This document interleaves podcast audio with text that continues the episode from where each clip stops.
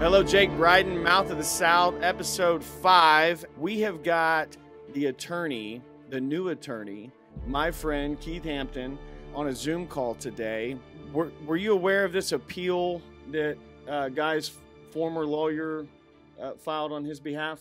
Uh, you contacted me about this case, and uh, you told me what research you had done. I wanted to see the brief because I, I tracked down the uh, oral argument and I was pretty shocked at how fast uh, the oral argument was. So I tracked down the brief and downloaded and read the brief. Uh, and then I tried to get the record. And, and, as you know, I eventually did get the record. So uh, yeah, I'm, I'm I read the brief. I talked to the lawyer a couple of times, and uh, that's where we're at right now. It just seemed really egregious to me that somebody could be convicted of a crime like this without any physical evidence tying them to the crime. What what is your initial thousand foot view on this? You know, I start out in a state of mind that I highly recommend. It seems seems contradictory, but you're both skeptical about what you hear and you're open minded and uh, I was skeptical. Actually, he told me a little bit about it, and I thought, oh, you know, seriously, they, and then they lost the murder weapon. One guy, uh, that many people, there's something wrong with this picture.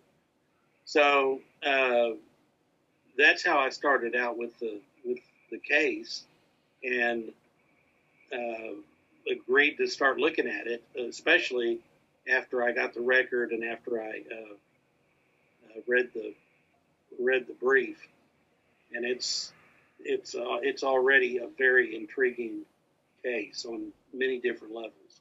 Do you have anything while we got Guy on the phone here? Do you have any questions that you want to ask Guy that uh, you're okay with the whole world? I'm not okay with. I had a feeling that was I had a feeling that was going to be your answer. Exactly any lawyer, if you ever have a lawyer uh, under these circumstances, and the lawyer says, "Well, yeah, I mean, who's going to know?" Right. Except everybody on the planet. Yeah. So yeah, let's have a good in-depth conversation. No, I'm not. I'm not there yet. You okay. Know, I'm hired to review this record and to tell you what I think and where it should go from there. Right. And the, the, yeah. what I did do and, and have done was to read the opening argument by the prosecution. And I scanned the rest of, of the appeal, just, I mean, the, the record, to see, get a, get a feel for it. Because I can, you know, thousands of records I've, sure. I've handled. So I, I'm very good at, at, and it's not like reading a novel. You know, you're, you're reading the record means a lot more than that. The first thing I do is just a scan just to get a sense, take the temperature, see how deep it goes, so forth. And the opening statement by the prosecution, which seemed well delivered to me, but I was shocked that that, that really was everything you told me, everything you found is true, according to this prosecutor. He says he's going to prove this, and he states the theory of his case. And the theory of his case according to his opening statement, he gives himself a little bit of wiggle room, which I found very interesting, and I'm going to I'm going to get an answer to that later in the record.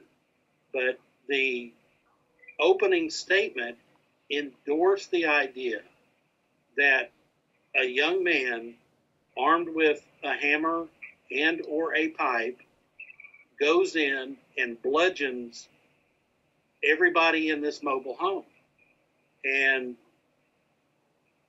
I was looking, frankly, for an opening statement that said something like, uh, and and we will bring you the medical examiner and the toxicologist, and they're going to tell you how these people were drugged.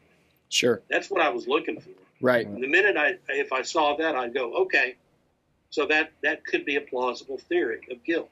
I I, I can see a jury biting on that.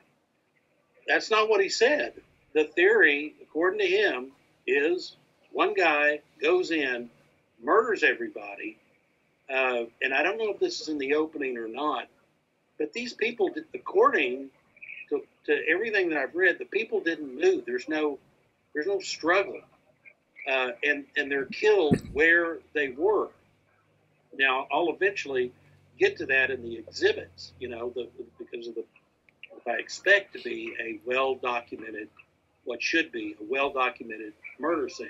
So lots of photographs, lots of video, walkthrough, narration, where we're at. Now we're going into this room, full scan of the room, and so on. Um, I don't know if they did that or not. Yeah, and, and what you'll see, which was remarkable to me, is uh, there actually was some struggle after they got past the first guy uh, that was laying in front of the door.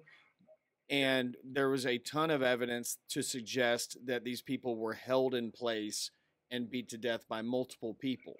There's one that was yeah. pulled back through the window. One was trying to get out the window and actually pulled back into the home. So there's a whole lot going on there that any reasonable person would think would make it an absolute must that there was more than one person involved. And they almost they almost hinted to later in the case they hint to it may not be one person but guy is involved.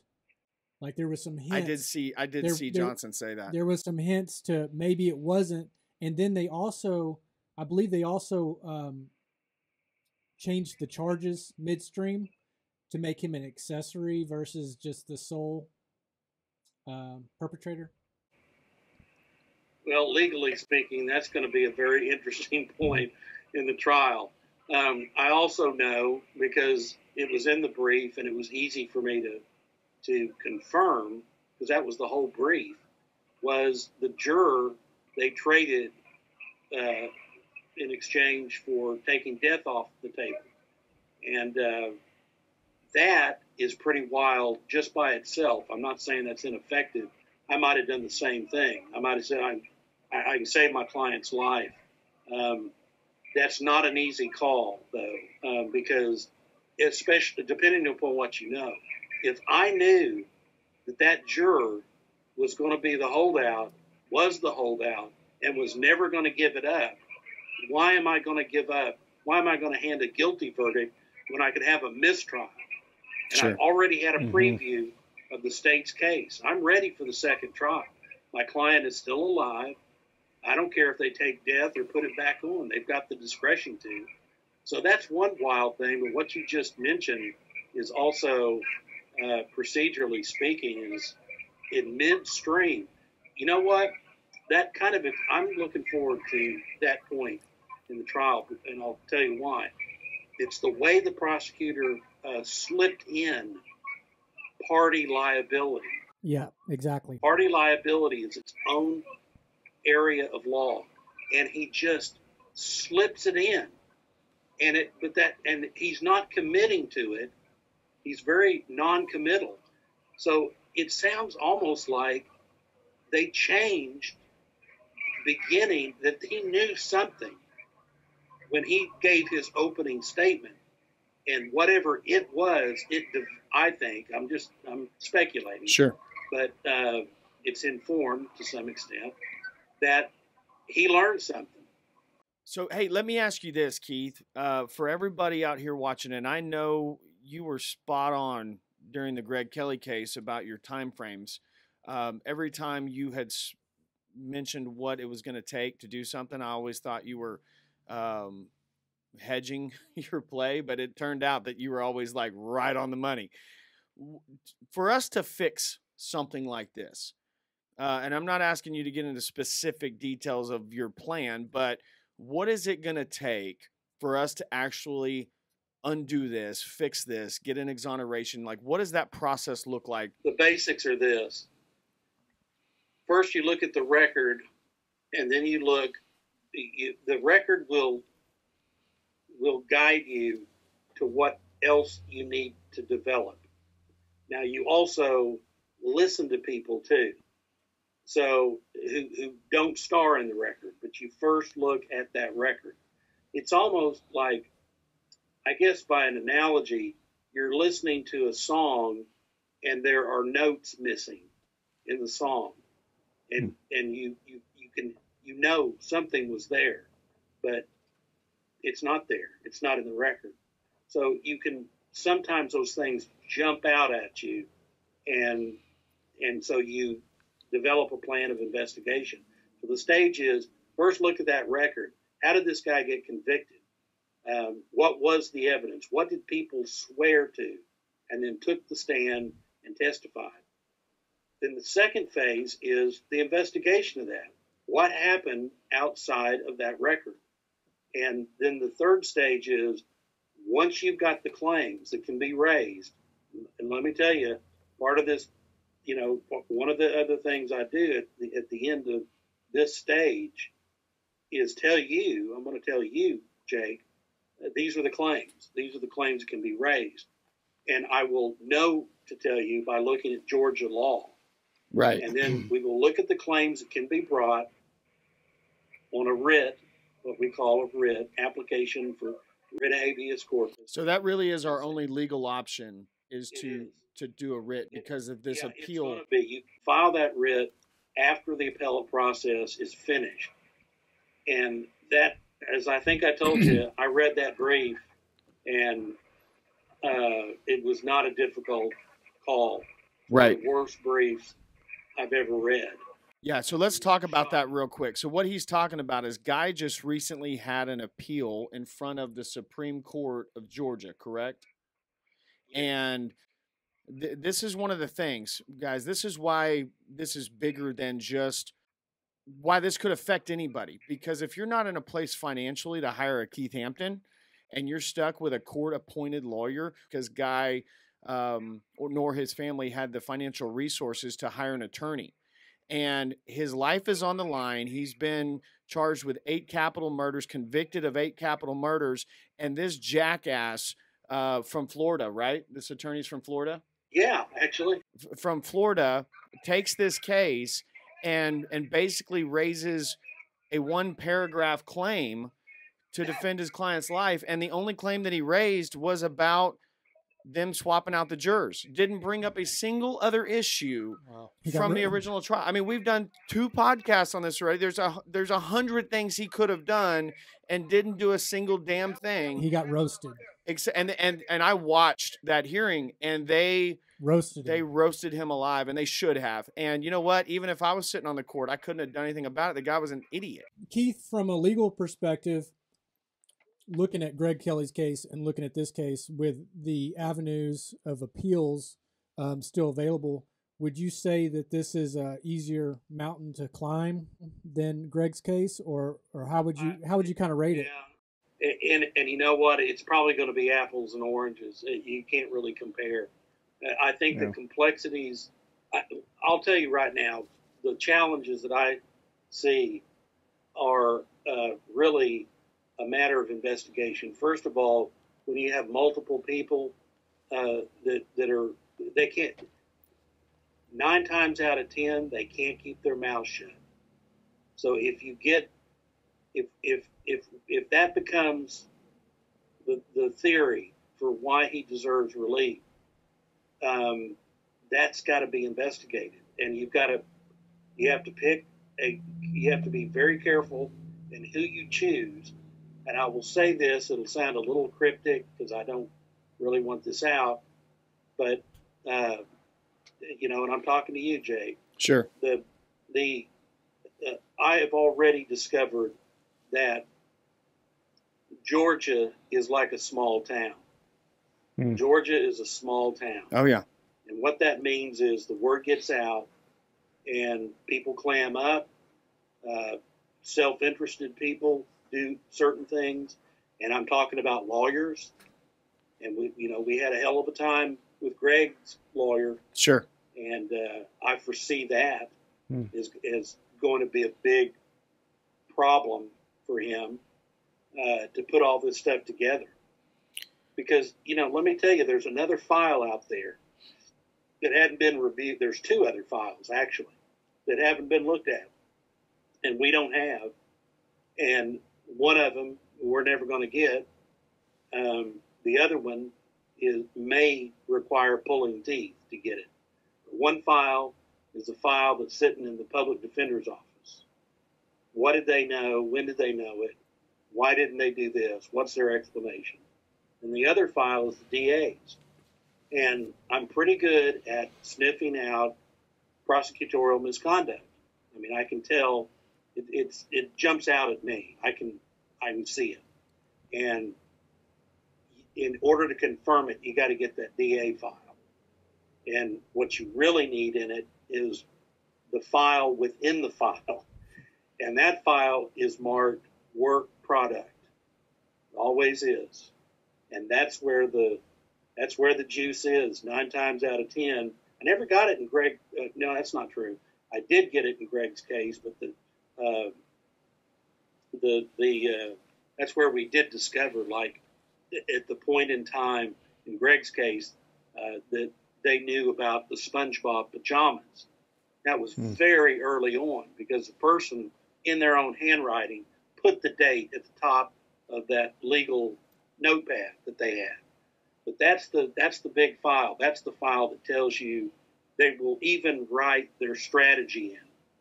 Um, we've even caught them. This is actually a Williamson County case where the prosecutors concluded that the defendant was innocent. So they wrote in their own in their own handwriting. And and by the way, this prosecutor is no longer has a bar card, but it's due to he was he's now elderly and has dementia, and so they took his bar card away from him. But it would have been seized anyway because he wrote in his own handwriting, "Ple- "Get this guy to plead." The the, the kid says it didn't happen Wow. and, and won't come off of saying it's false. I lied. So get this guy to plead. Hmm. And they did. The It's guy had a bad lawyer who went to him and said, dude, life sentence or probation Right. today. So that's a uh 15 minutes. That's Yeah. something I've been I've been stating a lot is that there's this conviction mill game of if you got a flimsy case, get people to uh, plea, and and the ones that buck that system, fry them in the town square. Like that's kind of a game Right. that seems to be played a lot, which is unfortunate because the really bad actors, you know, I'm getting all kinds. I'm sure as you, I know you are as well and half the ones I get, I, I send your way. But I get these people, and the first thing I tell them is if you had anything to do with this, maybe you didn't do it exactly the way they said you did it, or maybe there's some stuff, but if you had anything to do with this, the best deal going is make a plea because the real criminals get away the lightest. You know, they get they get away with the most. And anybody that says is not willing to play that game, like Greg Kelley, like Guy Heinze Jr., that said, No, I want my day in court. I didn't do this. They're the ones that end up with life sentences. Mm-hmm. Yeah, that's right. It uh, particularly in the Bradley days and Ken Anderson days, uh, it, it, they they it was a power trip. You know, how dare you refuse my offer? Right. I was showing you a little mercy.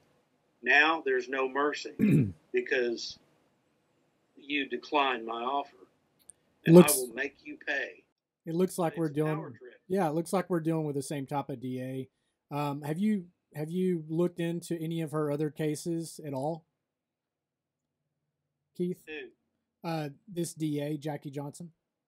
She's got No. the Ahmaud. She's got the Ahmaud Arbery case going on right now, um, which is a national um, spotlighted case.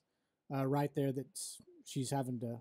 Um, And she's There's some- very there's she's some- very Jana Duty esque. there's some uh, prosecu- prosecutorial misconduct uh, allegations in that case um, that she protected a former investigator until that case hit the national spotlight and she couldn't protect him anymore and she actually um, they actually had to uh, arrest him at that point uh, which was like a year a Hmm. year afterwards a year after the killing Yeah, there's a lot going on there, man. There's uh I, I'm hoping that she I've already talked to the uh it was four months i believe it's four months after the killing Yeah, I've already talked to the new DA if he gets elected, and and he's It's very much very reminiscent of of the way that the Jana and Shawn thing happened. And this new guy Keith sounds really, um, really promising that he's he's willing to look at this because he he was aware of the case and how egregious it was. That would be great. Yeah. I mean, you know, throughout this country, there is there is this struggle uh, within the prosecutorial community. You have the people who who are still living in the 1980s. Everybody who is accused is guilty. Hmm. Uh, if the DNA excluded them, then uh, there must have been another rape, uh, another rapist, but you were still guilty. No one is ever innocent in that 1980s frame of mind. That frame of mind only changed because of DNA. Sure. I mean, when DNA came into the courtroom, the first reaction, people have already forgotten this, even lawyers, first reaction was, oh, one guy is exonerated by DNA. Shows you how great the system is. One guy. This is proof that the system is perfect.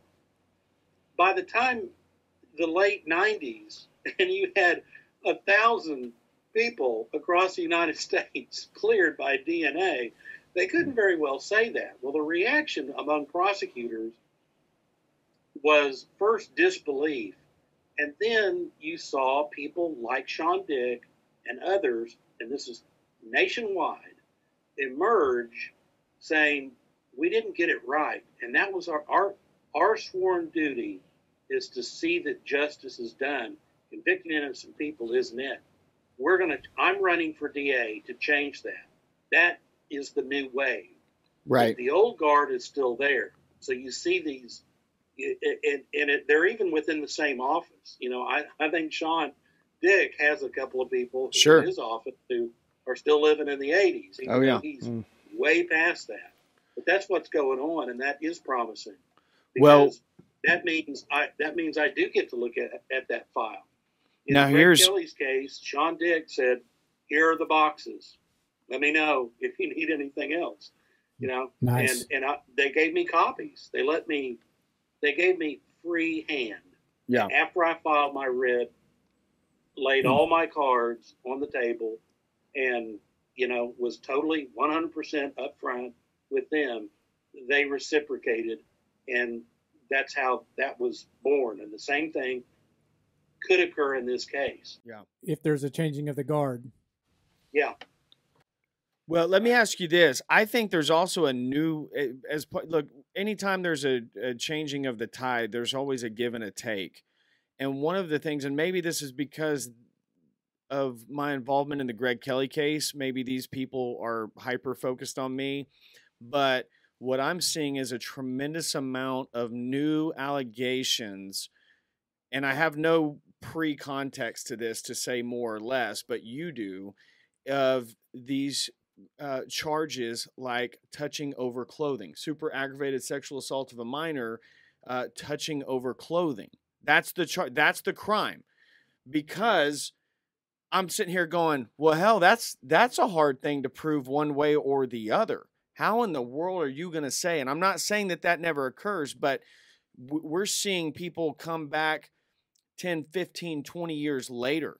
These girls are now in their 20, like 25 years old, and their stepdad is being charged for a crime, you know, 15, 20 years ago, saying he touched me over my clothing when I was five years old.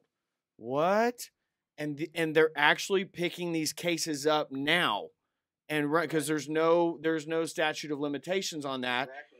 And oh my gosh, like you can be just if they just say it, then now all of a sudden, how the hell do you defend yourself from that?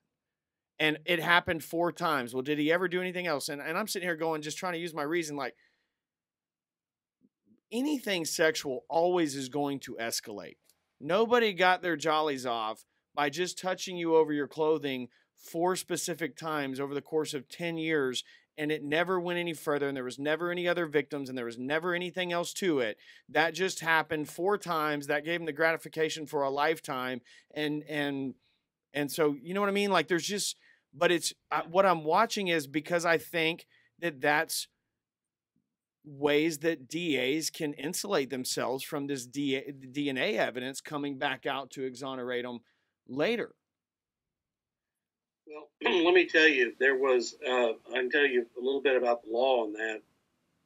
Up until, uh, I think it was, may have been the, it may have been in the 80s, it may have been a little earlier, but in the law in Texas and in many other states, perhaps most other states, there was a corroboration requirement so that you just couldn't bring these cases. And you and by having a corroboration requirement, the prosecutor, when the when a when a cop would bring him, hey, this is his case. I, I've got this person claiming a crime that can't be physically disproven. it's all coming out of the mouth of the, the, the accuser. The prosecutor then get, gets was able to tell the detective, I need corroboration. I don't know what it is. Uh, talk to neighbors, uh, get a relative. Somebody's got to back this up. We don't have corroboration. So it forced investigations into these kinds of cases to build better cases. Greg Kelley's case is a perfect example of where that's led us. Uh, a detective who never leaves his office can simply take a, an accusation and that's your case. And the, the key is, frankly, jury selection. What you what the prosecutors in those kinds of cases are often looking for is a, a juror who will say, I believe the children. Children do not lie. Mm. The minute that child says he did it, it's over for me. So that that's your juror. That's your dream juror, and they're in that jury selection process. And uh, the defense, of course, is looking for those people too, so he can strike them if he's got enough strikes. So, uh, and he's looking for people who are aware of the reality that you can take a four-year-old child and plant memories in in their oh, yeah. head. You can for sure. You can uh, even by leading questions. This has been demonstrated over and over again. So, uh, but it is terrifying. If Timmy says you touched him two years ago, you're on the you're on the conveyor belt. You know, good luck, because you can be convicted on that. Now you're one of the people on a jury say, I, I'm going to believe the child. It's over. In my opinion, you're one of the greatest attorneys on the planet. And if you caught a case like that, that was fresh, that was unsubstantiated, something like that, what are your odds of actually winning a case like that? Being a great attorney. Uh, well, thank you. Um, there are lawyers that I have a great deal of respect for who have sort of made sex offenses their, you know, their their thing that they do, and their their acquittal rate, um, and these are these are the best. These are the really good ones. Yeah, is around 30 40 percent. Oh my gosh! Wow, that's so scary. The odds are still. I asked that question to set up my next question: Is what are your chances when you have a court appointed attorney? And the answer is probably next to none. Well, it depends. I mean, I, you know, it's very ironic that your best court appointed lawyers are the youngest. Um, they don't last long. They don't last. They don't stay on the appointment list. They go into private practice. Right. But they cut their teeth on these cases, and they're outstanding, and they have good track records. The ones who stay and wind up on death penalty cases. I was talking to a group of lawyers dedicated their lives uh, to defending death penalty cases. So that's their thing. And I was remarking because uh, they're trying to get me involved in this other capital murder case, and it's uh, I was astonished, just like I was in this case, and I was complaining to them my God, we have been working to improve the quality of representation for poor people for 30 years. And we're right back, despite everything we passed standards, got to get the education, you got to prove it. Um, you, you, know, we, we want to know what your track record is. Have you ever been found to be ineffective? Are you ethical? Any grievances out there that stuck? And so on. And we so we built all of this into the law in Texas, and yet we're still having the same experience. And I'm afraid, very afraid that that's exactly that that may have happened in Guy Heinze's case. I will say though, when I skim the record, uh, it, it's very terrifying to look at a record in a capital murder case, and you don't find any objections. I mean, I'm not saying I make it up, but I might push the envelope on the law. I'm on my feet. I hear the slightest whiff of, of something that's wrong in that case. I'm on my feet and I'm screaming about it. Yeah. So if you get a record and it's not there, that's pretty terrifying. It's a big red but flag. I did skim his record, and the lead defense lawyer, not the appellate lawyer, definitely not the appellate lawyer, was making objections. And they, they, uh, I also noticed that the prosecutor was making a lot of objections. This is all very, th- these are telling signs to me. If you've got a capital murder case, if you are a prosecutor and you are going for death, knowing that those cases are very thoroughly scrutinized, buddy, you, any decent prosecutor has all the ducks lined up. It is a train coming. It's solid evidence, and you're going to get the death. You're probably going to get the death penalty on this guy. You're going to get a conviction, that's for sure. So when a prosecutor in a death penalty case starts objecting, uh, that's a sign. You got you're scared. You do not have your act together if you're trying to shut the defense down. Yeah, so I, they, they just definitely. the record at this stage, you know, I went, wow. So both sides are objecting. This sounds like, honestly, it sounded almost like a misdemeanor. You know, I see that stuff in DWI cases. Right. Both sides are jumping up and down and hollering, and uh, that's what this looks like. You know, it's very weird. There's a there's a lot there. The, the I think what you're going to find with him was that he knew he didn't have the case, but he thought that he could he he probably felt like guy did it, but they knew they didn't have the case. But he felt like he could force it through, push it through with his personality. With his personality, because that's basically the way he put, set himself up in front of the courtroom. Is that he's ordained, but he doesn't do his preaching in the pulpit. He does it in the courtroom, and made several references of uh, how good he was. And so I think he wanted to see if he could win a case, very much like Geoffrey Puryear in the Greg Kelley case. See if we can win this thing, right? Even knowing right. that the evidence wasn't there and that's the part that is why I got involved in this is you cannot murder eight people with the barrel end of a shotgun and not leave any physical evidence. None. Zero. And they set that up in the opening statement or in the you know, there's no evidence and there's no physical evidence. Anybody else have any questions for Keith? Yeah, don't don't give don't give me too much information. I tell Sorry. this to people at the beginning. In fact, uh, the Andersons in the Greg Kelley case, they they they wanted to when I had it on direct appeal, they were very anxious to flood me with this information, and I had to tell them that's a distraction because what you're telling me, the judges at the Court of Appeals have no idea what you're telling me, and I am limited to the record. So, you know, it's a Oh, you so, are you are limited to the record. So something else that I noticed in that hearing um, that we watched last week. That's something that I picked up on. The judges in that hearing were convinced that there was overwhelming evidence that Guy Heinze Jr. was guilty, and they even said that there's overwhelming evidence that this guy's guilty, and you're saying this. And so it just kind of struck me as they don't even know what I know. They don't even know they don't even know what we know. They have no, no let idea. Me t- let, me, there's there's a little I can add a little more explanation to that.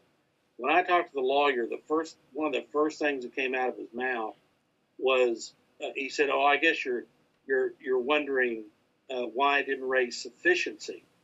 So sufficiency of the evidence is a major thing that you can bring up on appeal.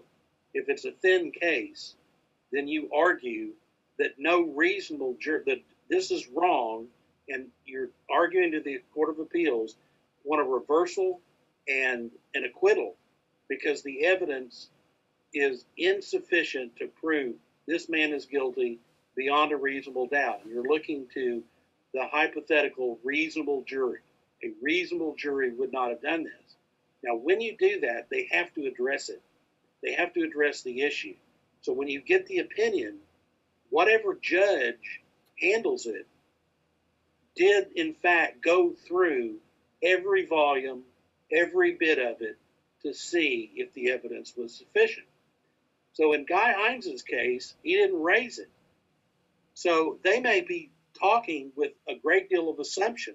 Their only interest is in the one claim that was before him, which is uh, with, without even knowing Georgia law, I knew that thing was a loser. It was. It was Guy Heinze knew about the juror being dismissed and gave his blessing on the juror being dismissed. That's what he was arguing. Right. He was arguing it's that Guy Heinze Jr. Exactly. did not give his blessing. Yeah, he, the the argument is it's so straightforward. This is true everywhere in the U.S. Okay, you waived it. You you waived your right to make this argument because you went, "I'll do it." It's over. Yeah. And and the the lawyer, I mean, he said, "I you know I guess you'll raise ineffective assistance uh, for sufficiency," and and I'm like, "Wow." Maybe. well, uh, if you thought it was important, how come you didn't brief it? You had room because you wrote what 13 pages or something? It was unbelievably short. Well and the fact that he didn't raise sufficiency would allow the the justices to go well i guess they're okay with the evidence that was presented against their client for murdering eight people and they're going to bring up some bullcrap technicality about that's exactly him not knowing to exactly. waive the thing. I mean it, that's where they handled it. That's exactly the way that it looked. It's the way that it felt and that's helpful though to know that just by not raising that sufficiency claim because clearly that is the thing that they should have been focused on here that there was insufficient there was none. And so that's that should be your appeal. But is that just a yeah. whole lot more work for this court appointed attorney to raise a sufficiency would, claim? Yes that that is a great deal of work. Got it. There was not much work in that brief. You nailed it uh, jake that is exactly the attitude of the of the judges uh, you had a capital murder case. You brought us this one issue. It's a loser. We we, we all know it. See you and, later. Uh, we're going to presume. By the way, we don't like your client. Twelve people said he killed eight people. Right. We, yeah. We're not. There's no sympathy factor here. Yeah. I, I am getting your battery is running low signs. We better wrap this up. You got it. Let me ask you one last thing here, Keith. So, okay am I naive to think that we can fix this? No, you're not naive. Because we're batting a thousand right now. We're, I mean, we're batting a thousand right now. one for one, baby. You, you, made the last one feel real easy, and so I, I might have this false sense of security that, hey, Keith's going to save the day on this. But where do we really stand, man? What are you thinking? Uh, it, it's way too early. It just is. Yeah. If it's as bad as I've told you it is. But you oh yeah, yeah. Um, if it's as bad as as you've told me, then you uh, can fix it. You've got a better than average chance. It's just it's just an uphill bat. You know, there's a ser- there's series of battles. You know, before the one the war is won. And how long would this take if everything went our way? What is the best case scenario on when we can have Guy Heinze Jr. out of prison? Uh, the very best scenario would be in a couple of years. Okay. Mm-hmm. Takes that long. Yeah.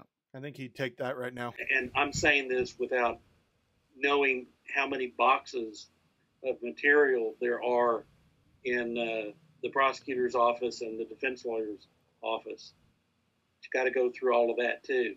Yeah. And What- that's not, you know, nothing glamorous about it, but it has to be done. And it's quicker than Greg's case. Yeah, two years. Two years is better than five You know, I'm, or a I'm lifetime. Or a That, lifetime. that's the other thing. You get one shot. Yeah. It better be damn good. You better have everything lined up. And really, as a lawyer and just as a human being with a sense of conscience, uh, we're about to launch. And am I ready? Have I done everything that I can? Because I only get one chance. mhm. I can't go back. So Well, Keith, thank you for your time. I'm I'm honored to get to fight alongside you on this deal and actually just cheer you on. it's going to be great to work with you again, man. hey man, what just just for I know what we talked about for the uh, reviewing the record. What do you think it's going to cost? Just so we can let our viewer know viewers know that are are going to help us with this. What do you think this is going to cost? Won't hold you to this, but just m- más menos here. What do you I'll- think this is going to I'll- I'll cost? Yeah, I'll just throw this out. Uh, uh, probably a hundred thousand. Yeah, that's what I I'm thought. thinking of the experts because this this case also has e- expertise written all over it. You're going to need the best in the United States to take a look at some of this physical evidence. Um, and I don't know exactly what kind of experts are, they're going to be. They're going to be very specialized, highly, you know, it's not just going to, uh, you know, are you a brain surgeon? You're looking for someone of, you know, uh, who- operates on frontal lobes of the brain. We're looking for that guy Gotcha. uh, you know, that particular expert. And the, the, this case really seems to me is going to probably need that. And you're also going to need, uh, you know, really the, the selection of an investigator. It, uh, that person is probably going to be much more expensive than your ordinary investigator. And they're going to have to have resources too. Because I, I suspect there are a lot of rocks that need to be turned over to see what's there. And so, yeah, I, I'm just throwing this out. Sure. Yeah, hundred thousand. That's not the lawyer. That's that's the whole package. Right. And this this is pretty straightforward that it would be a, a hundred thousand, maybe more. Well, that's what it takes, folks, to get it made right once you get it all messed up. And so, hey, Keith, thank you for your time, sir. Yeah, thanks, Keith. Thanks, Keith. All right. Have a good evening. Appreciate you. bye. Thank you, sir. Good night, brother. Well, I'm not sure how I feel about that. I mean, that was heavy, right? What do you think? You know, we're gonna get guy out in six months, Right. and it's gonna be, you know, twenty thousand dollars. We're gonna be able to roll with it. Yeah, I knew it wasn't going to be cheap, but for some reason, you know, I think back on the Greg Kelley case, and there were so many mm-hmm. things that had to happen. And I always remember everything being easier than it was and being better than it was. My wife reminds me all the time. She's like, "No, it's not like that. It was miserable. the AC didn't work the entire time." You know, I'm like, I didn't even remember that. Mm. In the moment, I do though, and you know, it's always sobering. Keith is one of those guys. He's never going to tell you what you want to hear. He's a firm believer that the worst thing you can do for somebody is give them false hope. I don't know that I believe that. I, definitely don't live that way because I always kind of put a target out there and I chase it. And I'm going to try to make that happen. Right. And sometimes it doesn't work out and sometimes it does. But, you know, it was sobering to me to hear him, you know, hey, it's at least two years if everything goes right. Yeah. I tell you, this is a steep hill to climb anyway, but I think we can get there. I'm excited that he's involved. Uh, I tell you what, Georgia is going to see a justice machine like they've never seen before. I promise you that. Yeah. Yeah, I think he's got the he he he's got the tools to get it done. He's got the wherewithal. See, I felt like two years was actually I was refreshed to hear two years just based on what we saw in the Greg Kelley case. I was thinking, you know, because there's so much to unpack with this, and there's we're ten years in, or it's ten years ago.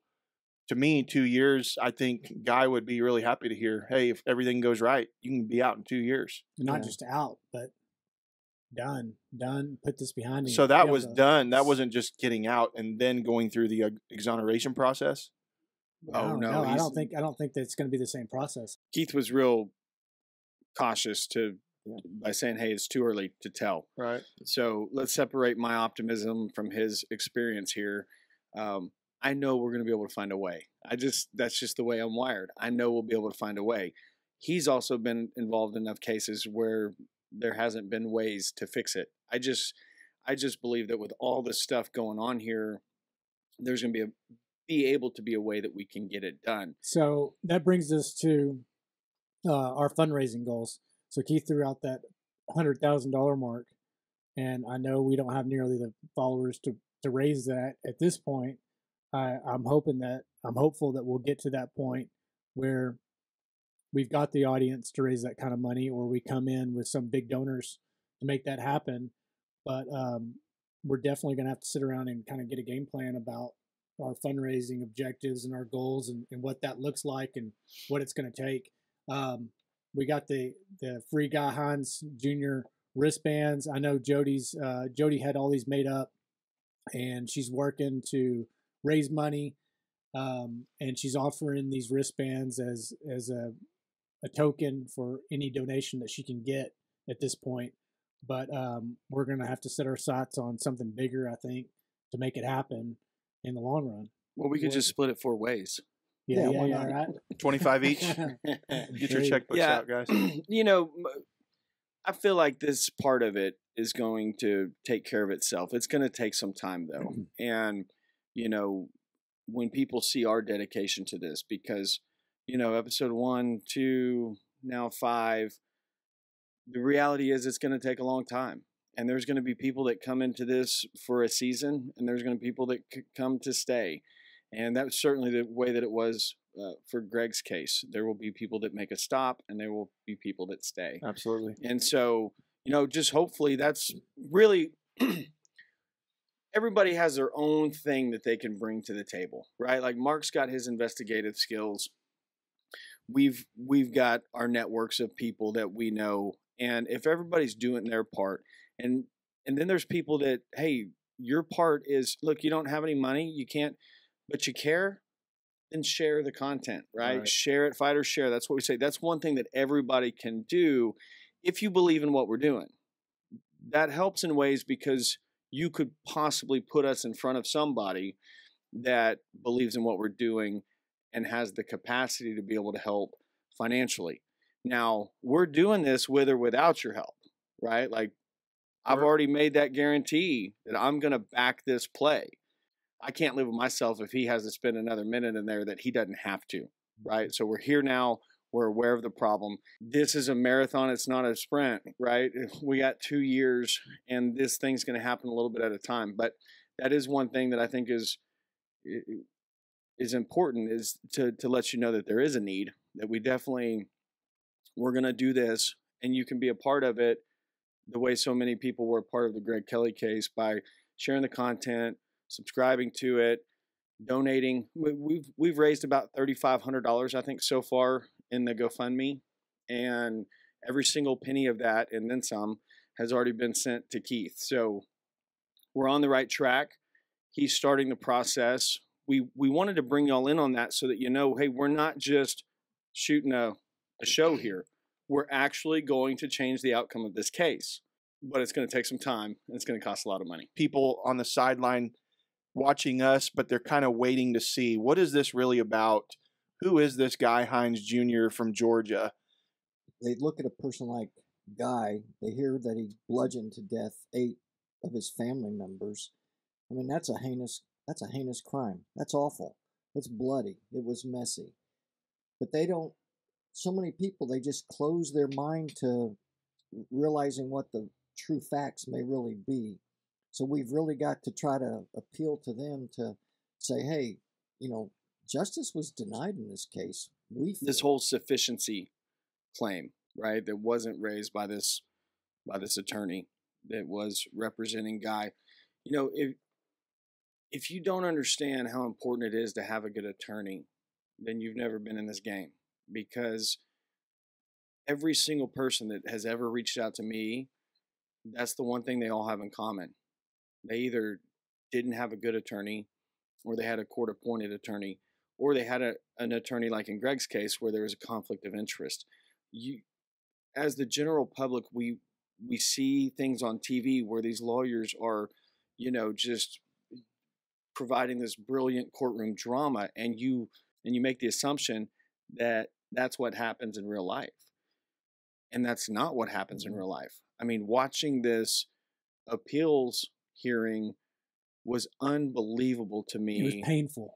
to watch this guy flounder around and not provide any sort of defense to his client. At the end of it, he literally asked the judges, I don't, there's no case like this that exists. I want you to legislate from the bench and I want you to create law based on this case. And they're just looking at him going, What are Forget you it. yeah, forget it. It's never going to happen. We're not going to, you know, That's this like is the- all that you brought. This right. is it. Like, don't even waste my time with yeah, this. yeah. It was it was embarrassing, and I uh-huh. felt so bad for not just the attorney, but I felt my heart hurt for Guy, and it hurt for Jody, and it hurt for Where did they get his- this? Where did they get this yeah. attorney? his his, court appointed. was court appointed. appointed. He, he what did he earn? He earned twenty five thousand dollars to handle this, something like that. Man, I don't know. I, I know he told Keith a number, but I can't remember what it was. No, I think it was like eight or something. I was like going to say, or hopefully that's 12. too much.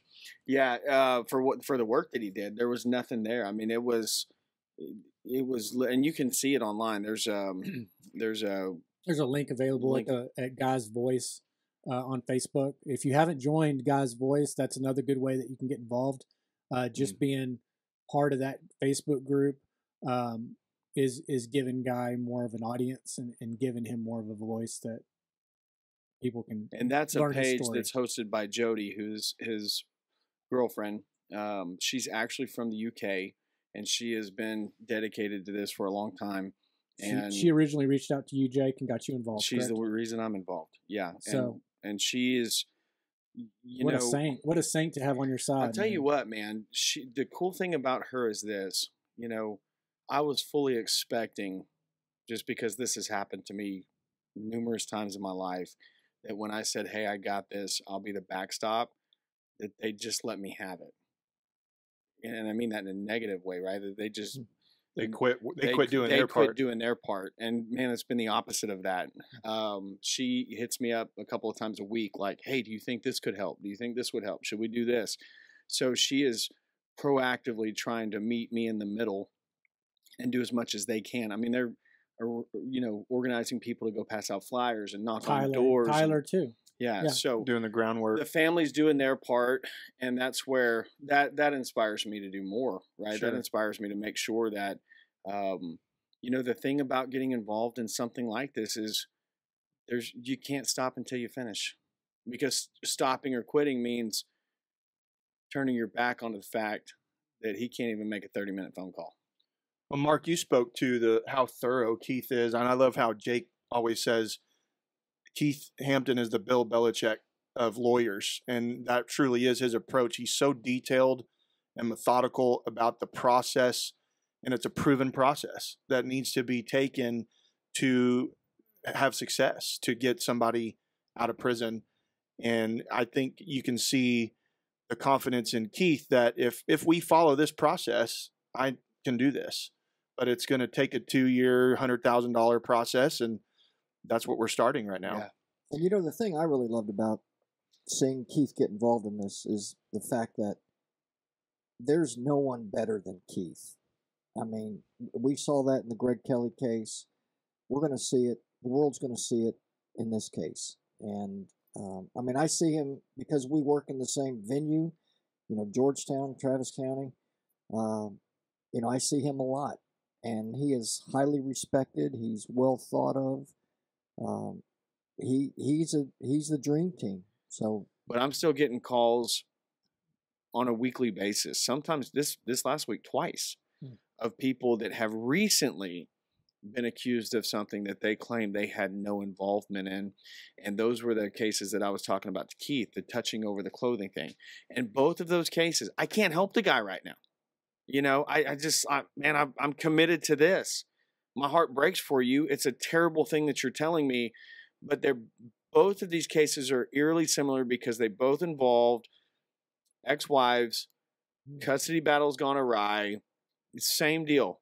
They both had a five, two different cities, same deal. They both had five year olds involved when they got together with their now ex wife. Terrible custody battle.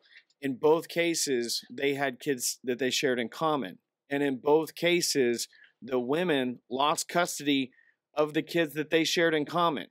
And in both cases, shortly after losing custody of their children, you got to be a real screw up to lose custody of your kids in Texas if you're a woman. That's Yeah. just maybe that's not true all the time, but I would say 99% of the time, you are a terrible mother if you lose your kids in Texas. Eh, send me hate mail. I don't give a damn. But here, here's here's what they magically happens the minute these guys get this custody all of a sudden their now 15 year old daughter 10 years have gone by and said oh yeah you know we had this slumber party one time and he touched me on, o- over my clothing sexual assault of a minor And and you have all these DAs who will just throw anything at the wall and see what sticks. well especially when you know that's a that's a case where now we've got a 15 year old girl. She clearly knows what happened to her. It's his word against hers. And look i don't know enough about either one of these. I won't make them public because i don't know anything about the accusers. I don't know anything about but all i know is this. That was two times this week.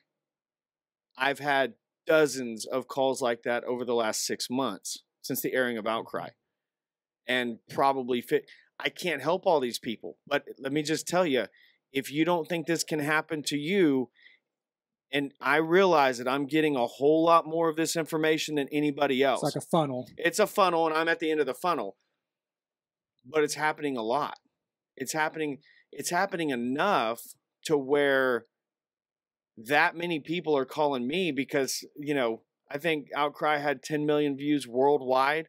So there's how many people in this country? 300 million? 350 million people? So that's a very small portion of this country that's seen it but out of the people that have seen it i'm getting that many calls. It, and it's happening and it one of the cases is in Burnet county where i live. Wow. this guy's something's coming up from 10 years ago same same deal right? Daughter of a ex-wife and so you know here's the thing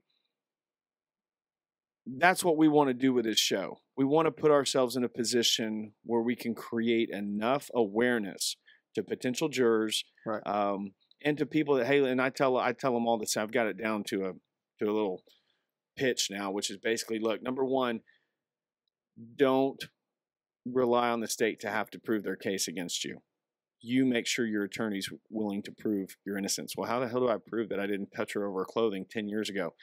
Yeah, that's a great point. you know, you're going to have to go on the offensive though, and you're going to have to pull in people.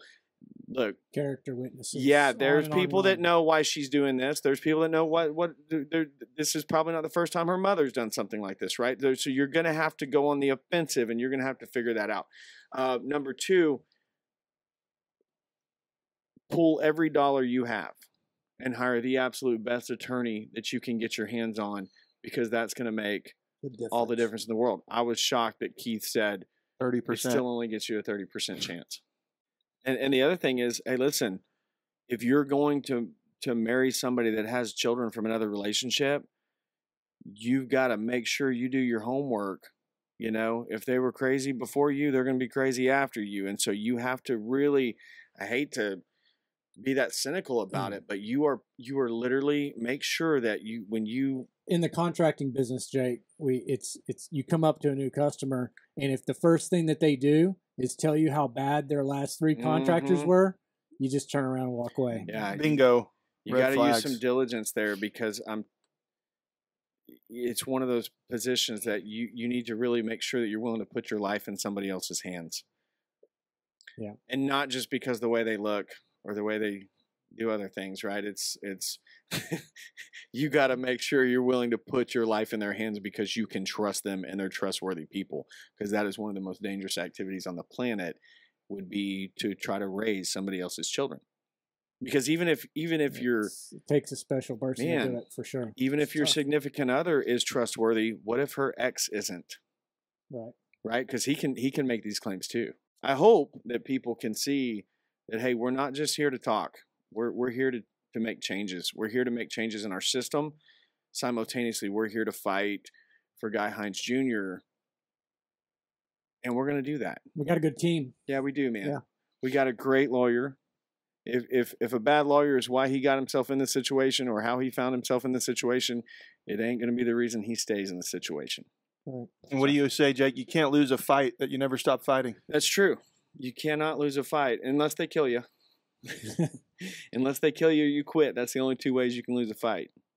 Mark, what do you think, man? What do you think? Well, you know, we talked a little bit ago about uh, thing, you know, shedding a light on the community, on the DA race, on Yes. on on Guy's case and speci- you know specifically uh, raising money, sharing on social media.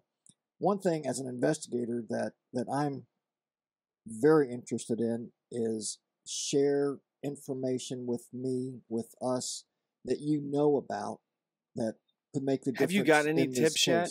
I've got I've got some good stuff. Yeah. um, and we'll talk about it. But, Sure. but and you know it's not information that I want that we'll share to the world. It's Right. it's you know it's it's very case specific. Tips that can be helpful to Keith and his team. Absolutely. So uh, if you know anything out there, please share it with us. But do it confidentially. Do it like a direct message. Don't share it on Facebook or anything like that. Right. So those are the ways you can help. Number one, you can share, you can subscribe, you can donate money to our GoFundMe. Now, let me just tell you about this GoFundMe. I personally set this up. Um, Jody was kind enough to transfer her GoFundMe to me since I'm going to be playing the bank here. Um, Keith's got to get paid at certain stages for everything that he's doing, and they had only raised a couple, fifteen hundred bucks, eighteen hundred bucks, something like that. Since we made that announcement, we were up to like thirty five hundred.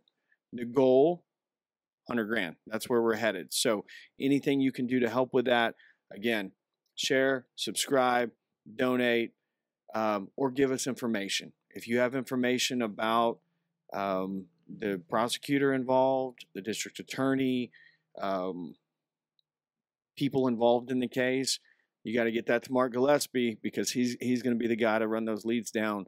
You never know. That's what saved Greg Kelley's life. Actually, was information that came in from the awareness that we had created. You know, it it, it actually caused new victims to come up, like we saw in the documentary. She actually, Harley actually reached out to me, or Gabriel first, and somehow she got to me, right? And when she told me what had happened to her, I didn't know if there was anything that could be done about that or not. But we got her in the hands of Keith and then the Texas Rangers. And so all of that stuff came. You just never know, guys. If you think it might help, send it our way. We're pretty good at filtering through that stuff. That's where people should realize the power of sharing. It doesn't cost anything to share. It doesn't cost anything to subscribe. But by sharing and subscribing, that's why we say fighters share. You never know who's going to see the content that you share because we don't know the same people you know. Amen. We're And that's where- yeah, we're all connected, and there's they say there's so many degrees of separation between Sure. all of us. So You could be the one to share a post that got it in front of the right person that had a major influence. effect, yeah, influence on this Yeah. case. I think sometimes people see it, what we're doing and they underestimate what they can do. They think, well, what's me sharing going to do? Who do I know? But hey, that one person you know that we don't know might be the key. You're going to help us put this in front of by you sharing. You're going to help us put this in front of hundreds, maybe even thousands, depending on how many, how many friends you have. And then, hey, you never know. One of your friends might share it.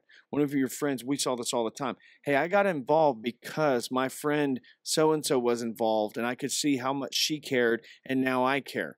Right. So it has this multiplication effect to it. Um, Exponential. exponential that that it's going to be a uphill battle both ways but we we know how this works and if if we don't stop fighting one day Guy Heinze Jr will be sitting right here. sitting right here and that's that's just what we're going to do all right mouth of the south we're out